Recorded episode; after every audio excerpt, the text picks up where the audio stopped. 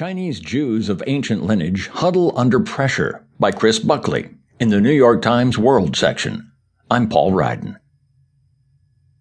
The rooms where ruddy faced Chinese men and women once assembled to pray in Hebrew and Mandarin are silent. Signs and exhibits that celebrated centuries of Jewish life have disappeared. An ancient well, believed to be the last visible remnant of a long demolished synagogue, was recently buried under concrete in a pile of earth.